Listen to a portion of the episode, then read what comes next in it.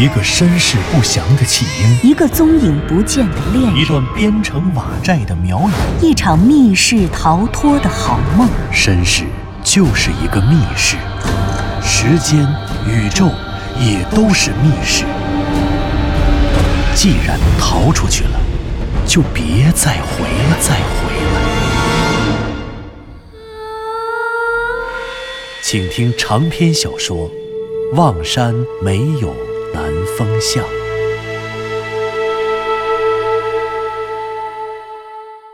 第二十九集。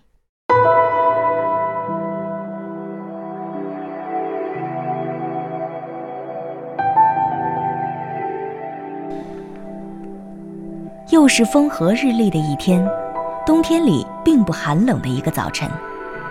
这样的天气对于望山市的市民而言，早就习以为常了。早晨八点，正是城市中最喧闹的时候。向南风从宿舍出来之前，趁着等电梯的功夫，站在了他从前所居住的十五层的公共阳台上，朝外远眺。阳台的方向正好面对着望山市的一环路，主路上的汽车，辅路上的自行车和电动车。还有便道上的行人和遛狗的老人与他们的宠物狗，沿着广阔的道路和远处的立交桥飞速向前，汇流分流，上天入地。向南风面对着这幅自己日复一日、年复一年都在面对着的城市场景，感受着伟大的现代化给予人类与这世界的伟大文明。从前呢？几十年、几百年、上千年，很久很久以前的这里，没有高楼大厦，没有快速立交的望山，同样在这儿，在距离地面四十米的天上凌空远眺，除了远处的守南山，还能有什么和今天一样呢？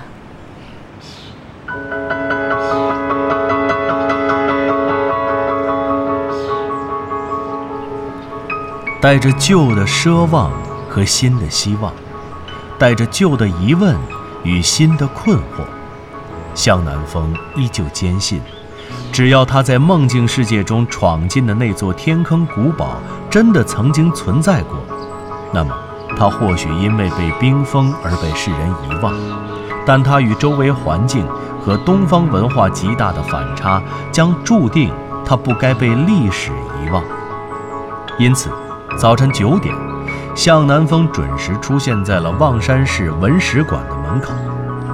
毫无疑问，这是他最后的一张底牌。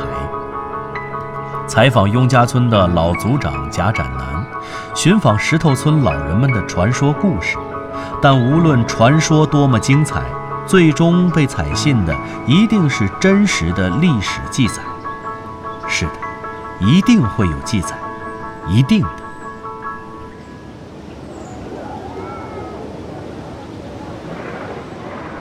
向南风在文史馆门口的小广场上，一边踱着步，一边暗暗地给自己打气。正在这时，仿佛是一扇有些生锈的铁栅栏门被人推开了，发出了吱扭的一声，紧跟着一个熟悉和嘹亮的声音从远处传来：“小夏，小夏。”文史馆正面旁边。靠近收发室位置的小角门被人推开了，一个四十岁左右的胖大姐，一只手撑着被推开的门，一只手格外夸张地在空中狂舞。潘潘姐，我来了。向南风满脸笑颜，像春天一样呼应着她，然后做着夸张的表情往那边跑。打开栅栏门迎接向南风的这位被他称作潘潘姐的胖大姐。今年四十三岁，她姓潘，也叫潘。潘潘不光是爱称，居然也是他的大名。潘潘姐是向南风的好朋友，又是望山市文史馆的馆员。说起潘潘，向南风和潘潘的相识可谓是一场奇遇。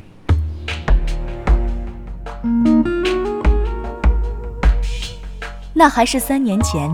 向南风大学毕业前夕回到望山市找工作的时候，当时向南风住在自己福利院的老师张妈妈家。那天，他回来应聘望山市电视台的记者，在复试结束之后，在返回张妈妈家的途中，刚好在公交车站转车。等车的时候，向南风发现路边蹲着一个独自行乞的小乞丐。那小乞丐大概八九岁的样子，面前摆着一个破烂的搪瓷盆儿，一副可怜兮兮的样子。可是看到脸上，却发现他黢黑的脸上满脸的紧张神情，不时的东张西望。向南风老远瞧着他，不知道是怎么回事。正在这会儿，一个一身运动服的胖大姐走了过去。这胖大姐一看就是心慈面软、菩萨心肠。她看小孩可怜，便从挎包里翻出钱包。可就在她打开钱包准备掏钱的时候，忽然从隔壁的小胡同里窜出了一个二十多岁、精瘦精瘦的小伙子。这小伙子二话不说，把那好心的胖姐姐的钱包抢到手里就跑。向南风一见这情形，想都没想就窜了出去，拔腿就追。向南风从小体育就格外好，高中三年，学校里无论是短跑还是长跑，但凡是他参加的各种田径比赛，冠军几乎从未旁落。结果那小偷没跑出去三十米，就被向南风追了上去。向南风本想直接抓住小偷的肩膀，可手伸出了一半，却忽然想到，万一这小偷身上带着武器，别逼急了再对自己不利。于是。他伸出一半的手，又放了下来，而且故意跑得慢了一点，稍微拉开了一点点距离。向南风这一放慢动作，小偷果然中计。他以为自己只差一点就能把见义勇为的向南风甩掉了，于是使出了浑身解数，进一步加速。眼看前面的路是一个小急下坡，便道上正好多出了五个向下的台阶。向南风一眼看见了台阶，心想：真是苍天有眼，送给了自己一个如此完美的机会。于是，就在这一瞬间，向南风猛地提速，紧跟着一抬腿，用自己的右脚狠狠地扫向了小偷奔跑中的小腿。只听“咣”的一声，小偷哎呦叫了一声，在空中飞出去，足有五米远。他飞出去的姿势，从侧面看好像是个抛物线。可倒霉的是，这小偷下落的地方正好就是那五层朝下的台阶前面，所以小偷飞过了台阶，重重地摔在了地上。由于身体完全失去了平衡，他这次摔倒的姿势显然极不美观，不光是脸直直地搓在了水泥地上，而且在巨大的惯性下，他一连滚了三四个跟头，抢来的钱包也扔出了四五米远。周围看热闹的，后面跟在向南风身后一起追过来的，里里外外少说也得有十几个人，连声叫好，然后把这个疼得满地翻滚、摔得满脸是血的小偷团团围住。围观的群众围着小偷，然后报警，自不必说，那被抢钱包的胖大姐也跟了过来。向南风见义勇为，抓了小偷。可刚才这一切都出于本能反应，这一明白过来，他反倒格外的害羞。于是他趁着人群混乱，一低头从人群里钻了出去。他这一走，被抢钱包的胖大姐和好心人都发现了，可别人再喊他就喊不住了。向南风一边害羞的招手，一边直接钻进了路边的一辆出租车，扬长而去。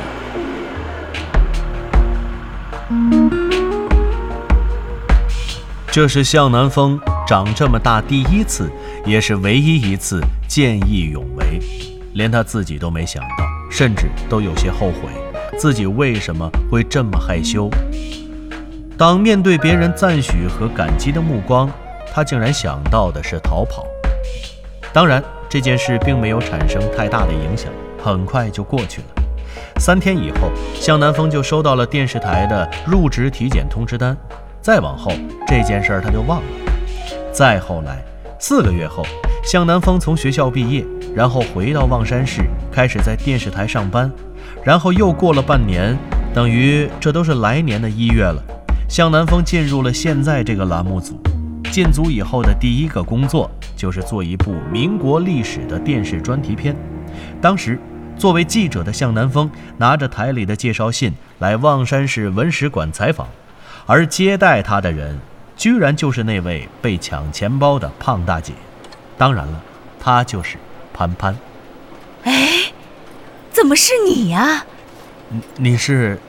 哎呦，小张，小张，李姐，冯老师，冯老师，快快过来！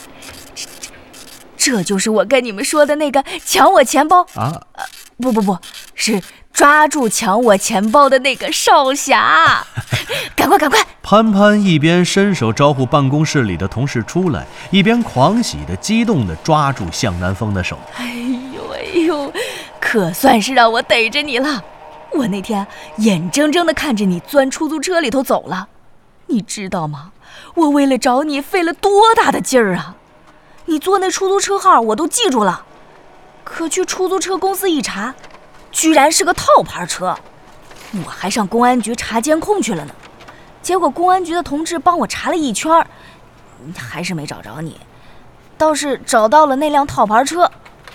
嘿，你说这巧不巧？今天呀，在这儿给碰上了。向南风一只手拿着介绍信，一只手举着采访机。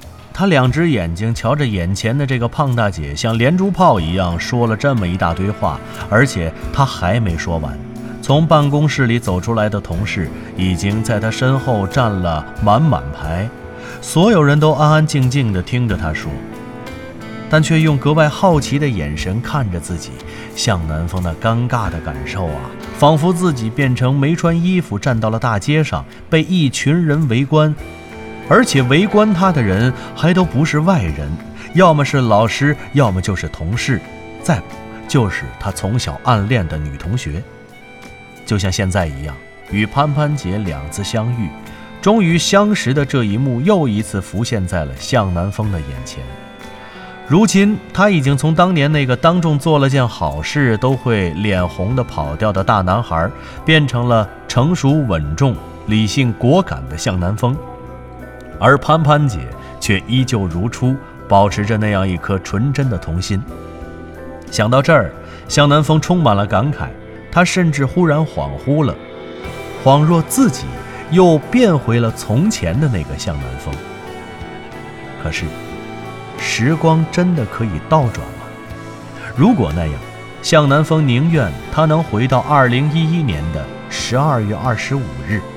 哪怕他无法改变任何事实，但是，他至少可以勇敢的陪路遥去死。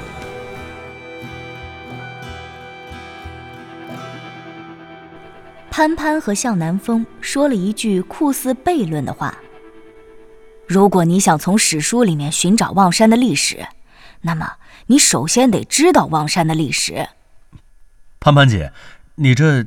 你这说什么呢？向南风一边挠头，一边抬头瞧着潘潘姐的脸。很简单啊，我的意思就是说，你要是想在史书里查点东西，你起码得先有点历史常识，否则你都不知道自己该去哪本书里查。你说是不是？然姨，盼盼姐，你说的可真对，真好。要不我来找你呢？你说说。我该了解点什么基本历史常识啊？我跟你说呀，我大概其就想查查地方志。望山的啊，我就是想了解点守南山的历史。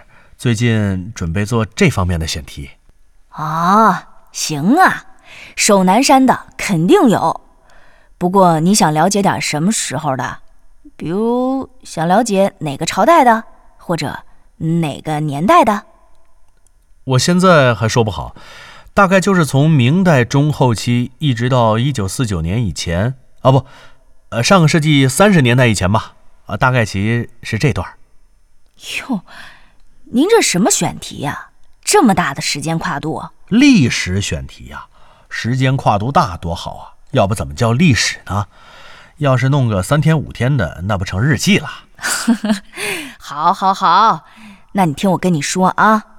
潘潘姐说着，从饮水机前直起了腰，然后举着刚刚接过热水的一杯香茶，放到了向南风面前。来，喝茶。你姐夫出差从福建带来的，尝尝。得嘞，茶我品着，话您说着啊。哎，对了，哎，你等等。向南风说着，从包里拿出了笔和本子，这是他多年的工作习惯。别管是正经采访还是日常生活，但凡是别人一本正经的跟他说事儿，他都有心的给人家说的记下来。行，就冲你这态度，今儿啊肯定有收获。潘潘姐说着，拉开了向南风旁边的那把椅子，坐了下来。文史馆偌大的会议室里忽然安静了下来。接着，潘潘姐继续说：“我们这望山市啊，现在是地级市喽，是一九九五年设立的，辖五区十二县。不过，现在望山市市五区的前身就是过去的望山县。啊，这个你应该知道啊。啊，对，这事儿我有印象。那会儿我上小学呀，我上学那会儿，我们学校还叫县三小呢。”毕业就改叫市三小了。对，望山的市五区以前就是望山县，这个县是一九二三年，也就是民国十二年设立的，是废镇设县。也就是说，一九二三年以前，望山县县城这个地方原本叫望山镇，这就跟现在望山市县城的这个地方，一九九五年之前叫望山县一样。嗯，我听明白了。不过就是真够绕的，呃，可是您说这个有啥用呢？那当然有用了。如果我不跟你说清楚这个事儿，回头我给你把县志都找出来了，你也不知道该看哪个县的县志啊。因为不同历史时期，首南山也好，现在咱站着的这个望山市区的位置也好，地方虽然没变，可是它划归的县级行政归属那是不一样的。那记在同一个地点、不同历史时期的县志，也就不一样。你要弄不清楚这个，这不就白找了吗？哦，有道理，有道理。那您接着说。行，那接着说啊。也就是一九二三年以前，望山县这个地方还叫望山镇的时候，这望山镇连带着守南山都一样。它都归距离首南山东南一百五十公里外的西阳县管。西阳县，哦，这个我知道了。古代山南水北为阳，这西阳县就是……哦，这西就是香农西吧？潘潘姐点了点头。向南风想都没想就接着说：“那我知道了，这西阳县就是今天的香农县。”对。所以说啊，如果你要查一九二三年以前的事儿，你不能查望山县的县志，你得查西阳县的才行。哦，明白了。得了，具体该查什么县志，你们这儿有多少县志，我也不知道。反正呢，我就是要找守南山和现在望山市的历史，从明中后期到二十世纪三十年代这段时期的。您啊，就帮我把书都拿来吧，我自己找找。啊，对了，还有个事儿，我想问问您，您知不知道这守南山里曾经有个古堡？古堡？潘潘姐闻听此言，忽然收起了笑容。什么？你怎么？您刚刚听到的是长篇小说《望山没有南方向》。作者刘迪川，演播杨静、田龙，配乐合成杨琛，制作人李晓东，监制全胜。